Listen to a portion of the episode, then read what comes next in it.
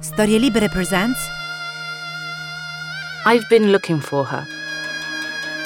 It was Venu who gave me her name. And I read it several times in Camilla's book. I knew they were close friends. In that book, I have seen her face too, but I didn't know anything about her except what her name was and what I'd found on the internet. I knew, for example, that she had been an actress, not just any actress. She had acted for Danny Boyle in both 28 Days Later and The Beach.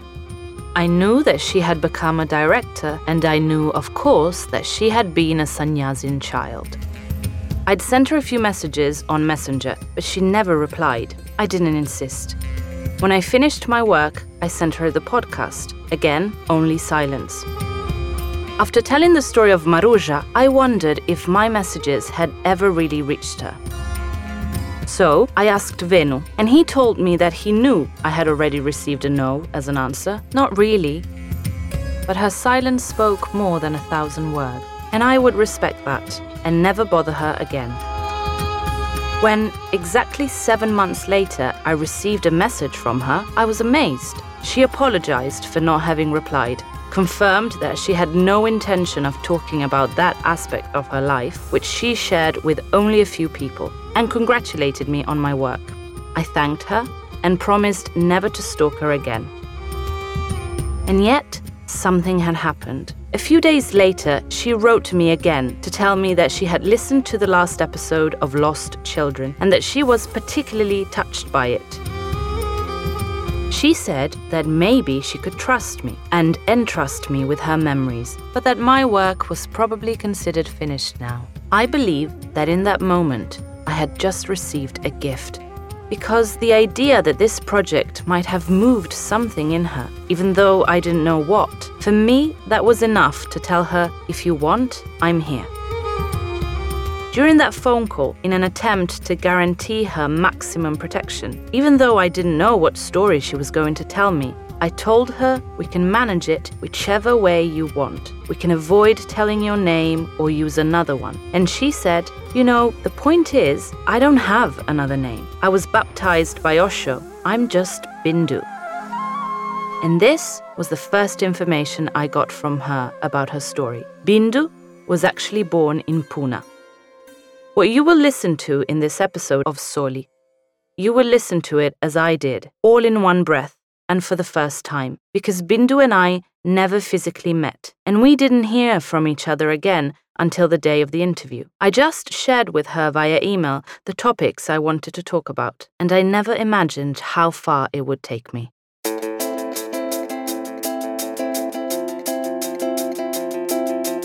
This is Roberta Lippi. I write for TV, radio, and the web. You're listening to Soli, a journey into the memories of children who grew up in Osho's commune between the beginning of the 70s and the first half of the 80s.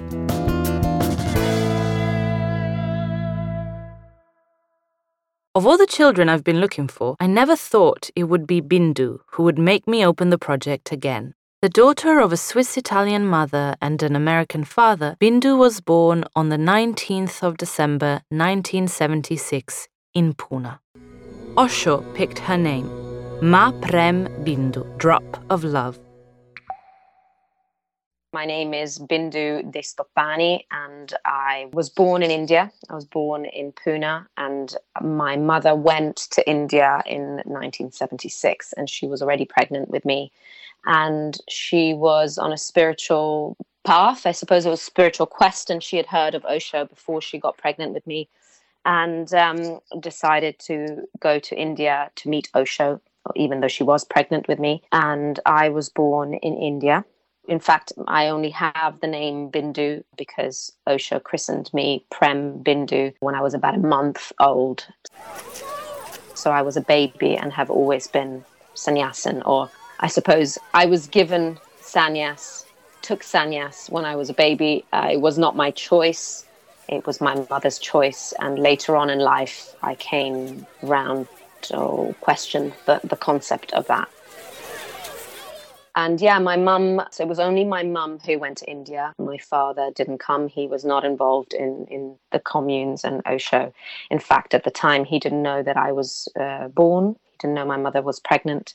Um, that was her, her life path, her life choice to continue with a pregnancy um, and, and to go to India and have the baby. In fact, nobody knew that my mum was pregnant. She sort of dis- did a disappearing act and arrived in India and stayed there. And I lived in India for the first five years of my life, going back and forth from India to Switzerland, where my mother is from, um, de- mostly dependent on how sick I either became as a child or, and as a baby, uh, and or how sick my mother became as as a new mum.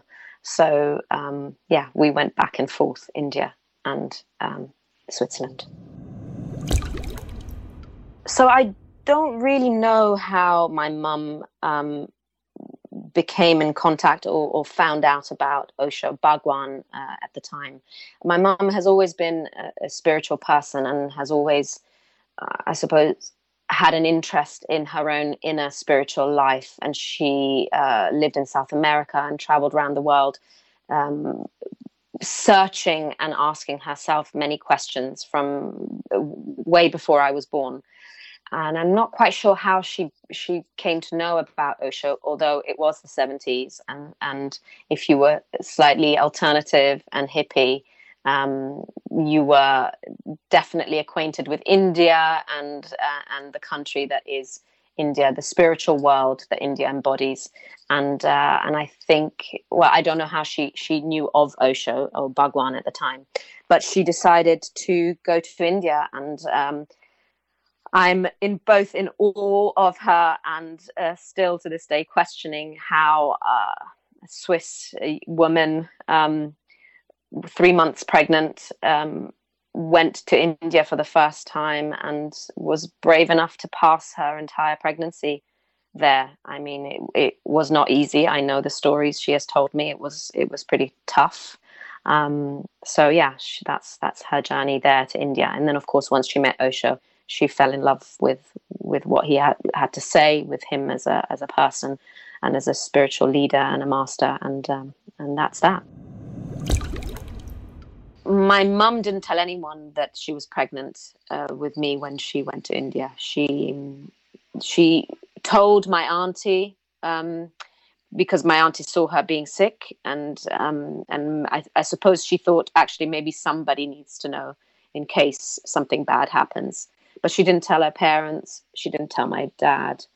She just left for India, and and in fact, it was only after I was born that she informed her family that I was alive um, and that she'd had a daughter. At the time, Bindu's mother makes a decision that today seems strange and reckless. She's leaving for a country she doesn't know and among other things, she ignores what medical support it will be able to provide her during her pregnancy. When she gives birth at the hospital in Pune, she's already a sannyasin, and she has already decided that she will not be the person who will name her daughter. Osho himself will. There's a funny story actually when I was born, and I remember my mum telling me this, and I and I, uh, I think I remember it, or maybe I created more of a story than it was. But uh, one of the stories when I was born was that in hospital, so my mum was really clear that she wanted Osho and Bhagwan at the time to give me at my name. So when I was born at the Shri Hospital in Pune, my mum didn't want to give me a name and said to the hospital staff, "No, no, no, I'm, I'm not, I'm not going to give her a name. She doesn't have a name until Osho gives it to her. And they couldn't get their head around that. The staff, the doctors and nurses and the nurses in the Indian hospital, they were like, oh, well, you can't leave the hospital uh, without naming your child. You can't be, have her be a nameless person as she exits this. Um, and they said, oh, well, maybe on the birth certificate, we just put down, Mar- they knew my mum was Italian or eh, Swiss Italian. And they said, maybe we can put down Margherita like the pizza. They didn't. I don't think they knew that Margherita actually means daisy in Italian. So my name could have been Daisy uh, or Margherita, but they were associating ah the Italian with pizza Margherita, and so I always laughed at that and thought maybe my name would have been Margherita first and foremost. So I always thought about that and played around with the idea of being called Margherita. So Bindu is born in Pune and waits for the day of her sannyas baptism for Osho to give her a name, an identity which differentiates her from all the others. Meanwhile, the mother, shortly after the birth of her little girl, decides that it is time to tell her parents and Bindu's father. So, yeah, my birthday is just before Christmas. And so at Christmas, she sent them a telegram and um, announced that uh, that I was born. I believe it's a telegram actually, and maybe I'm dramatizing it for my own purposes, but I, I believe it's a telegram. Maybe it was followed by a phone call. Uh, but I remember it was a very big shock for my grandparents. Bindu's father suddenly learns that he has a daughter. He will become part of her life many years later. He, he came to know about my existence after I was born. So my mum wrote him a letter when I was a, a baby, informing him that I was his daughter and my name was Bindu. And I met my father when uh, I was seven years old. I mean, I met him a couple of times when I was younger, but I, the, when I remember him, he became part of my life when I was seven years old. Uh, he was not a part of Osho or the commune, uh, although he was in a theatre collective and he was he had lived a very um, alternative life as well. He he was not part of Osho and, and never never has been.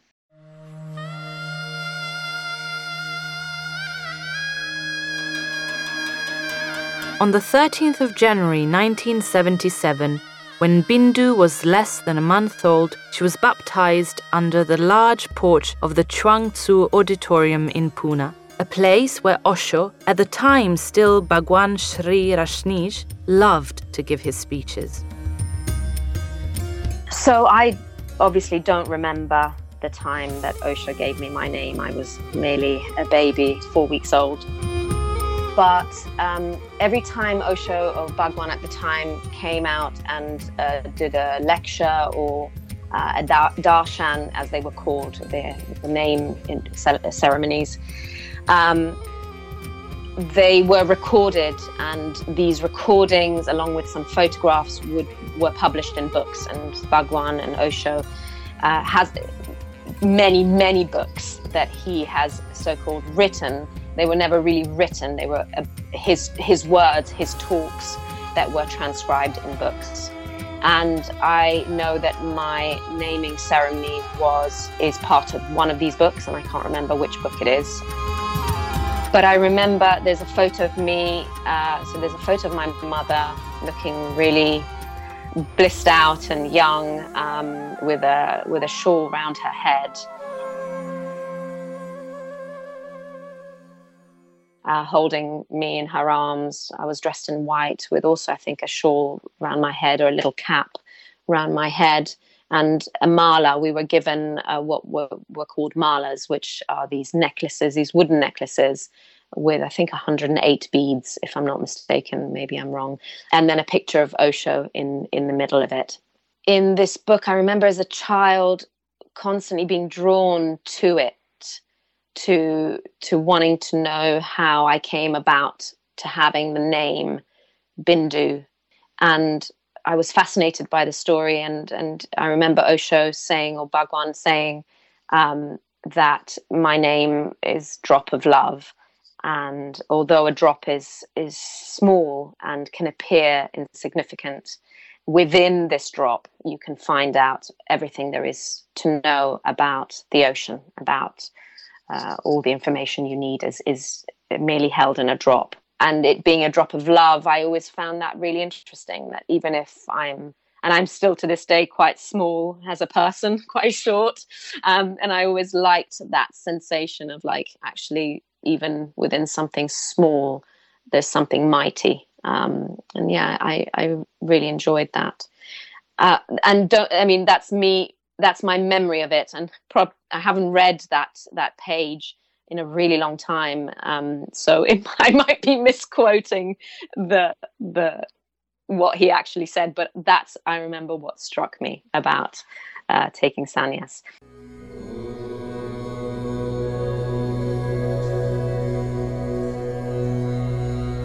Prem means love, and Bindu means drop. A drop of love. And a drop of love is big enough, it can become an ocean. It contains the ocean within itself. It is not just a drop. No drop is a simple drop, at least not the drop of love, because the very energy of love is expanding, opening, blossoming. And when the drop blooms, it becomes the ocean. So, this is one of the most beautiful names. It reminds one that it is very small, yet it reminds one that one is not limited to such littleness.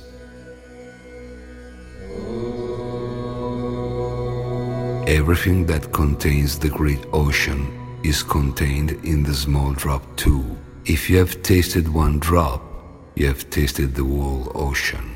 If you can analyze a single drop and know everything about it, you know everything about the oceans, past, present, future, not only about this earth, but about other earths and other planets. So the drop is small, but it's not small. Finiteness contains infinity. It's a microcosm, a miniature world. It reminds one that it is small, yet it reminds one that it is not small. And this is how we evolve in life. You feel humble so you can feel divine. Now, this seems paradoxical because when you feel divine, people think, Are you crazy? You're very selfish to think you're divine. But every time you feel humble, you feel divine. Every time you feel a drop, you suddenly become the ocean. It's not paradoxical, it's only paradoxical in appearance.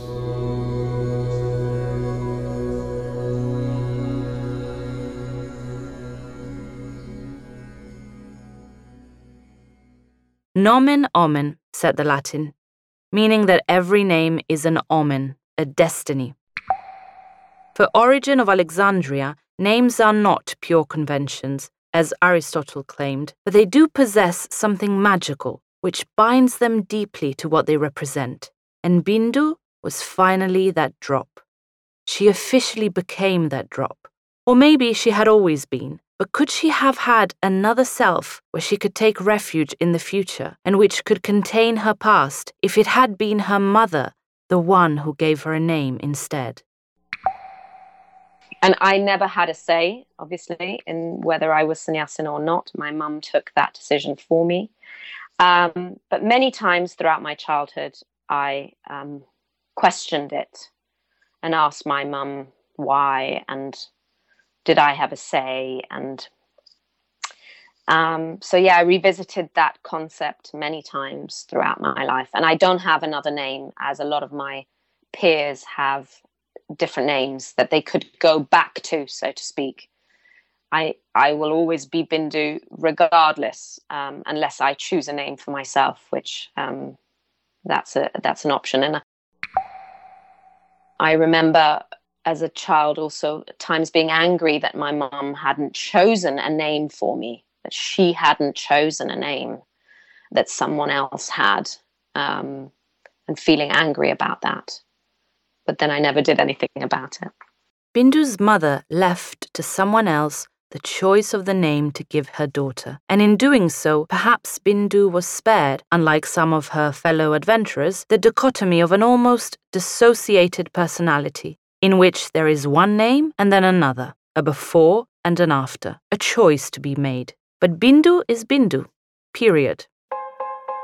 So then the other thing, it's interesting when you when you think about identity. You asked me about whether my name has always been linked with an, an identity of being sannyasin, and I I don't know about that because if I was called Bindu just because my mum chose that, would my identity have been the same? Or even if I chose not to ever live in a commune and never to follow Osho, um, would I have still felt that my identity was linked to Osho? because of my name, because he gave me my name. And I don't know that. It's a really interesting conversation around name and identity. Um, I, I, trained as an actress. I, I went to drama school uh, in London, in England, uh, for three years, and it, my name is Bindu de Stoppani. It's a very strange name, you know, Indian and Italian. And when I got an agent, one of the first things she said is, Well, we, we need to change your name. What do you think about changing your name? It would have been the perfect opportunity to change my name for, for work purposes, um, to change my name and have an excuse that this is this is not just out of my choice, but because I have to. I have to change my name because of work.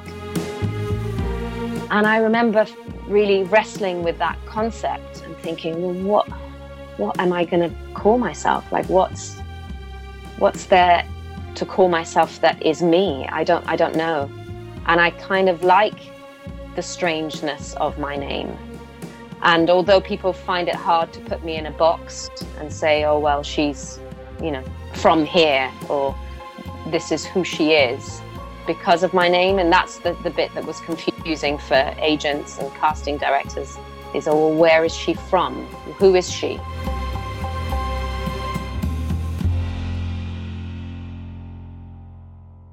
I also kind of like that because I am also both parts of my name in a sense. And more than Osho being representing of my name, it's it's really my link is with India.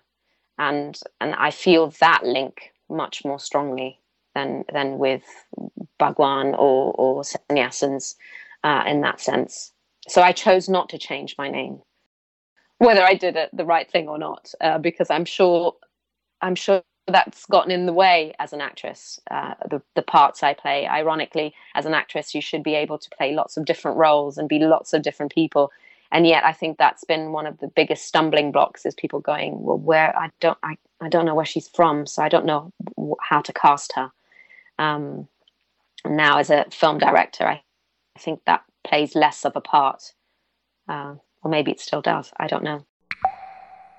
Bindu was born and grew up in India, and India is therefore everything to her. The memories of her first five years of life are strongly linked to that country and it smells. It is her reality, and, like the other children, she nurtures beautiful memories of India. I have very uh, happy memories of those times in India that I spent with my mom.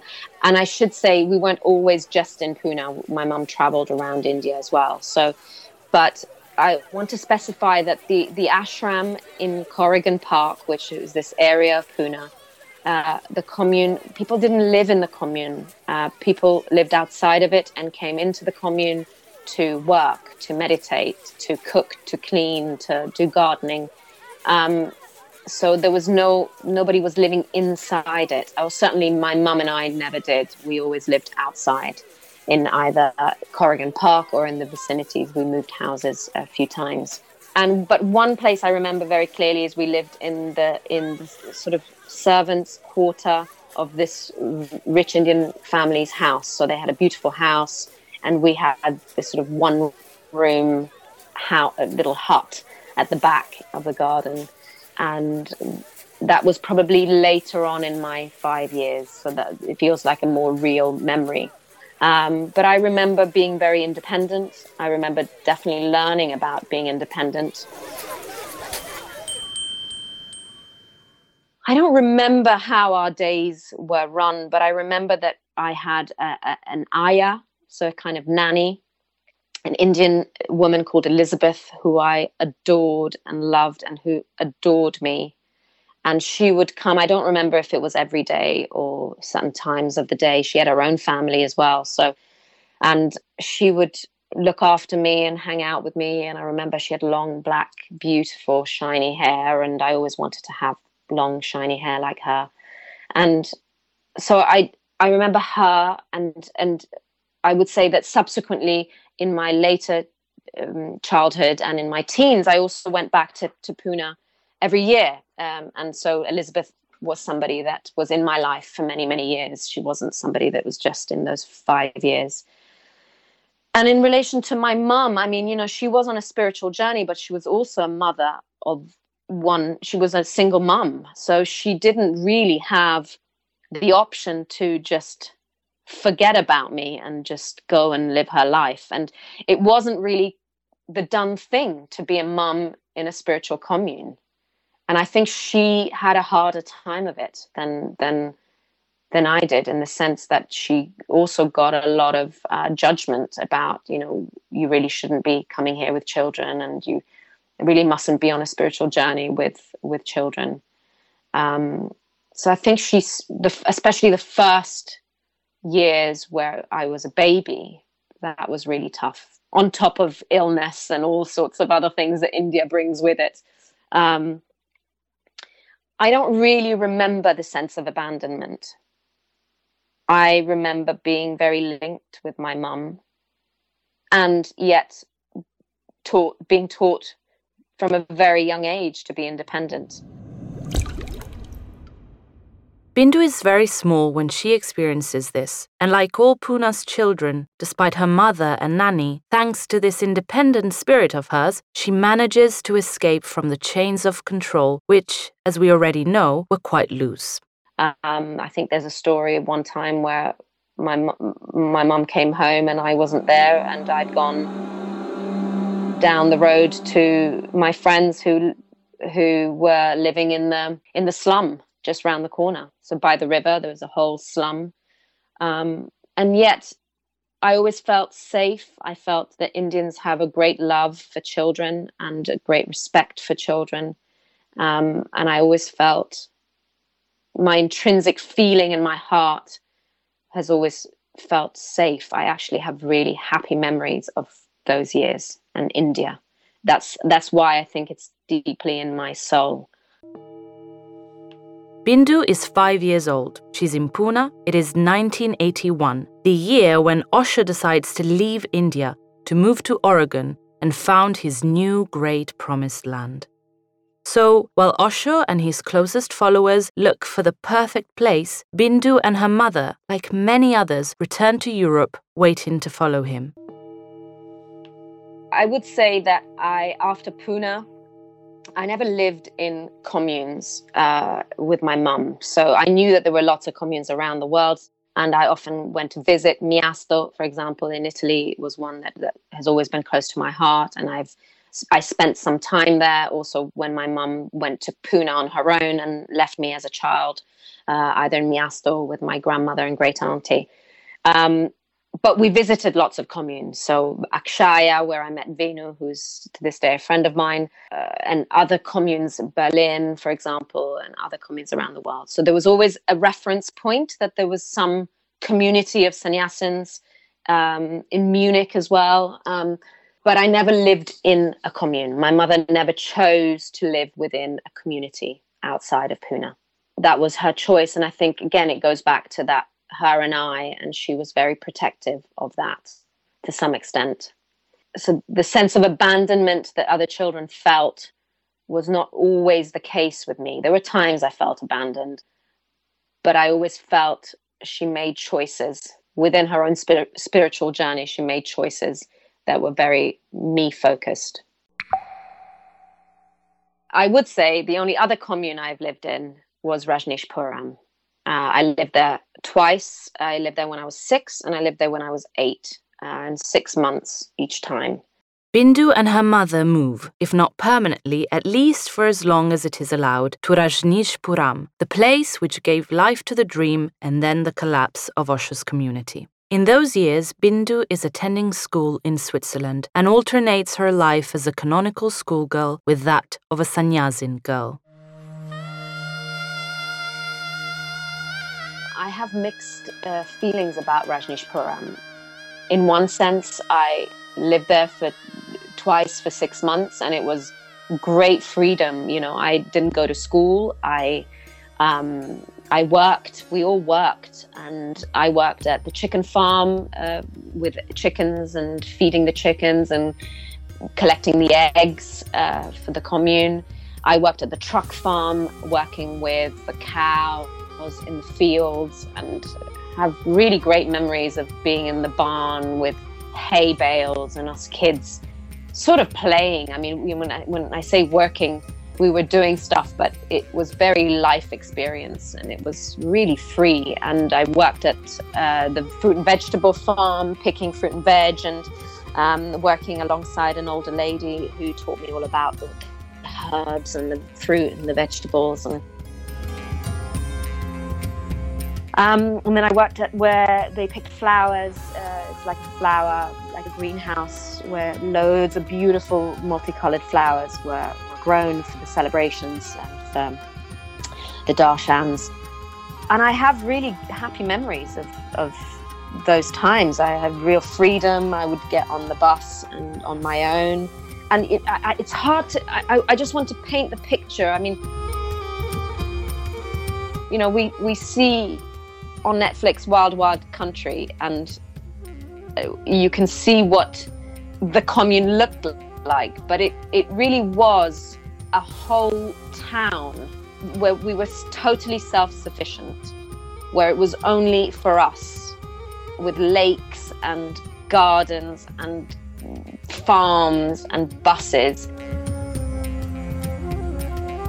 And if you think about the modern world you know, as a six year old to an eight year old child, you know, I would take the bus and go to work and it would be incredibly safe. I never felt scared. I never felt worried. I never felt that in the same way that if I, if, if I, you know, I've lived in London and I've definitely as a grown up felt unsafe and scared taking the bus. And I never felt that in Rajneeshpuram.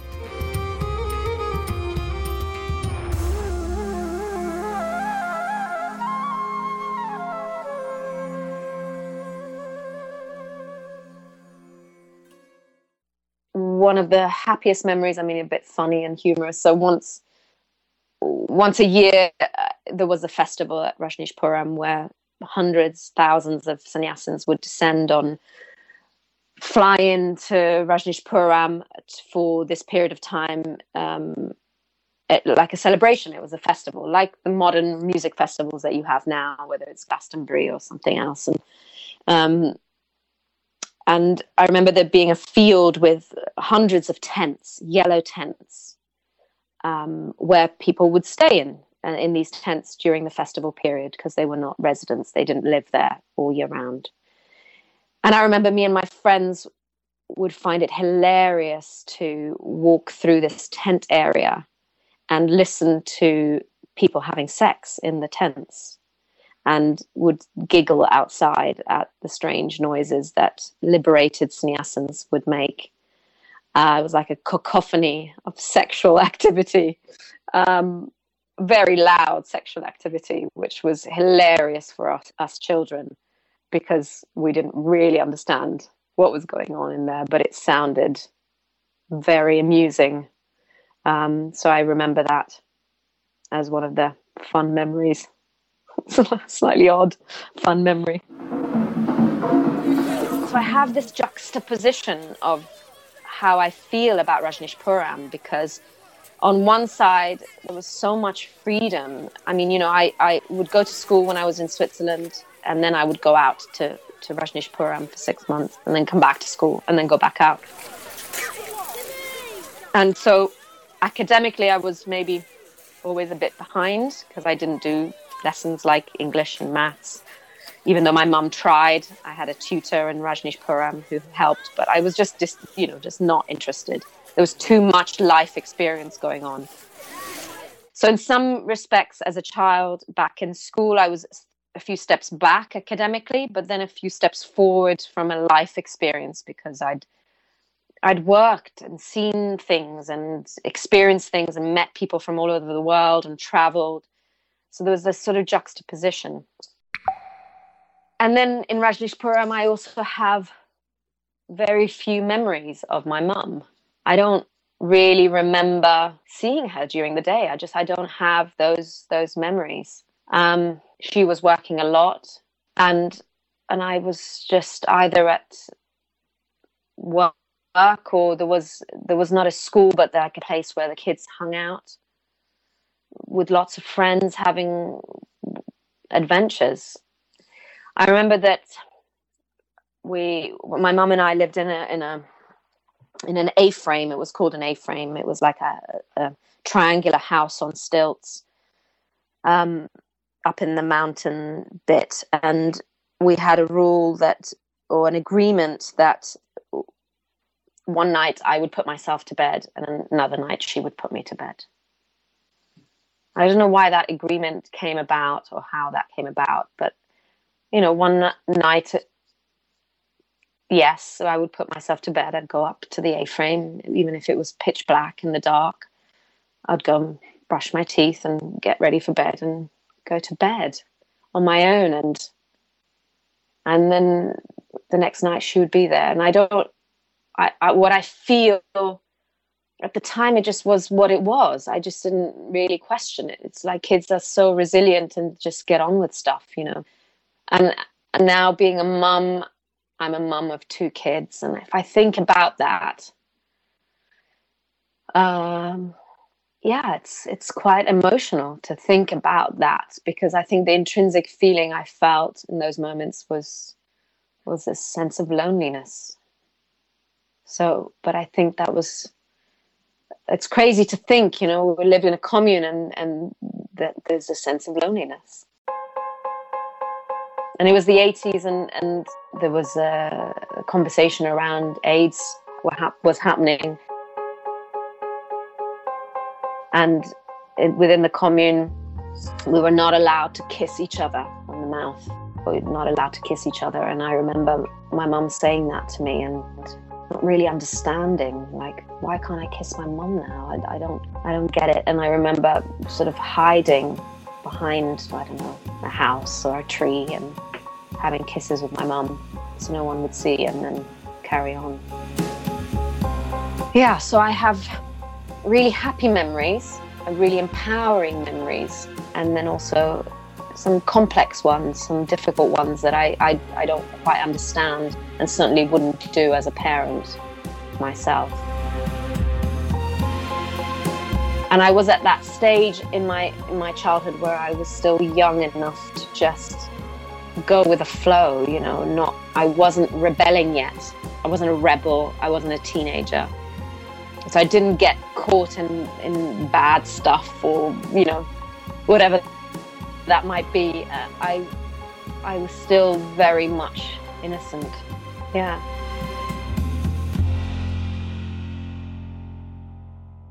Like Camila, when she was afraid to even write a letter to her mother, wanting to send her a kiss.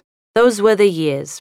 The years of the collapse. The years of Sheela and that handkerchief in the desert that almost none of us knew about before Wild Wild Country. Rajneeshpuram, the utopian city of Osho, for which thousands of people like Bindu's mother work, and to whom they donate everything enthusiasm, time, and money.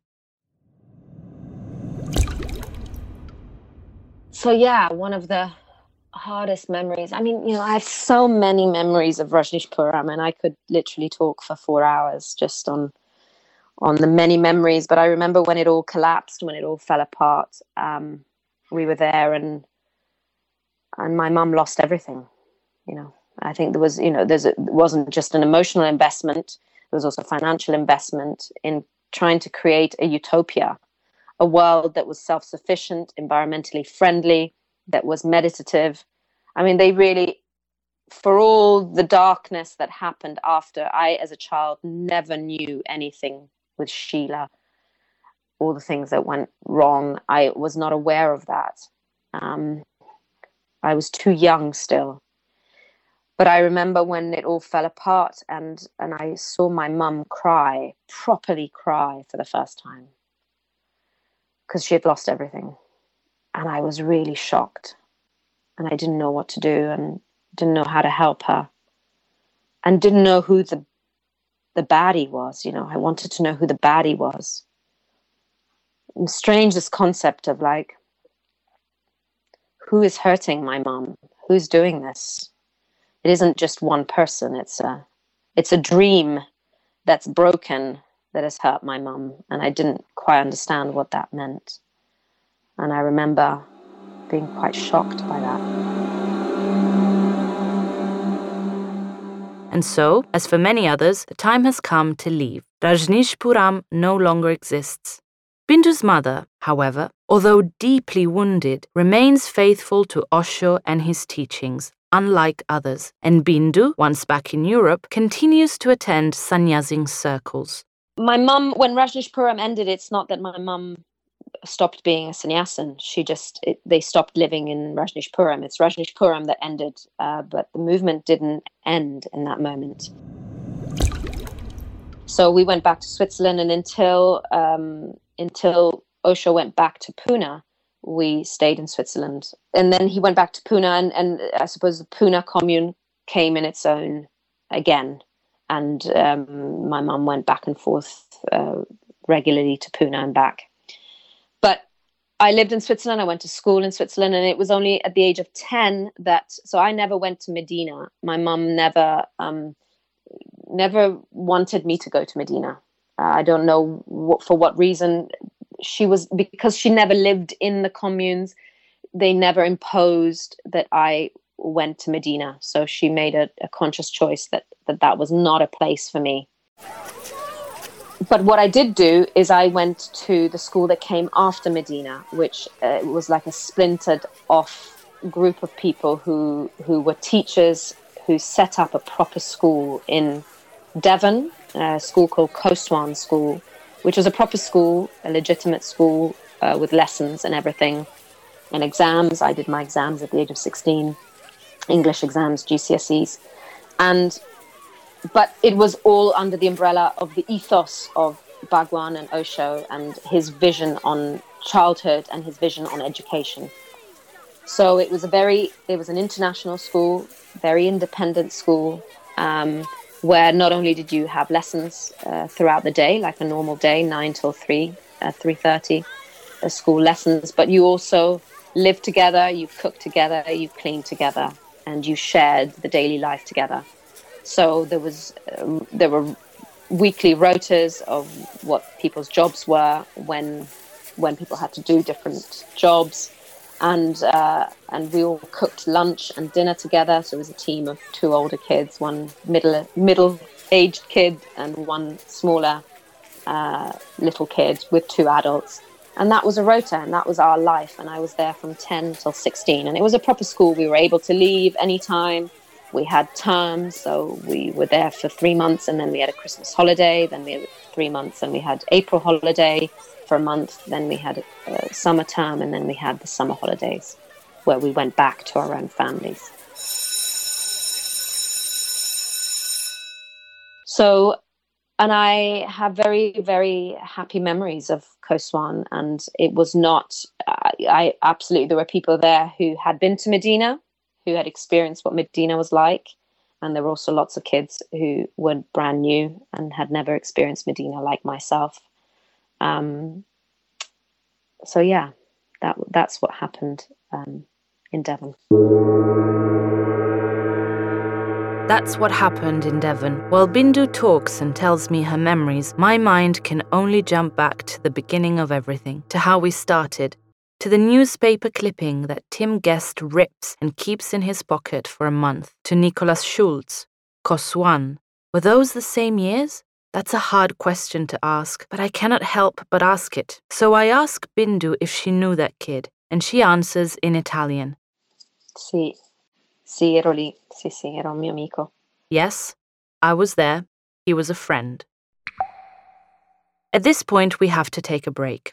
It was hard for me to listen to Bindu as she was telling me this story, and it's even harder now that it's my turn to tell you. That's why I suggest you do the same thing that Bindu did just before we started our long phone call. She asked to have the time to make tea. So, collect your thoughts and prepare for the rest using the very best part of yourself. Because sometimes, when a circle seems to close, the truth is that it has just opened. This is Roberta Lippi, and I look forward to having you back in the next episode of Soli, here on storielibere.fm. The international version of Soli has been translated by Edoardo Rialti. The international voice of Roberta Lippi is Cecilia Gragnani. Storie Libere Production by Gianandrea Cerone and Rossana De Michele.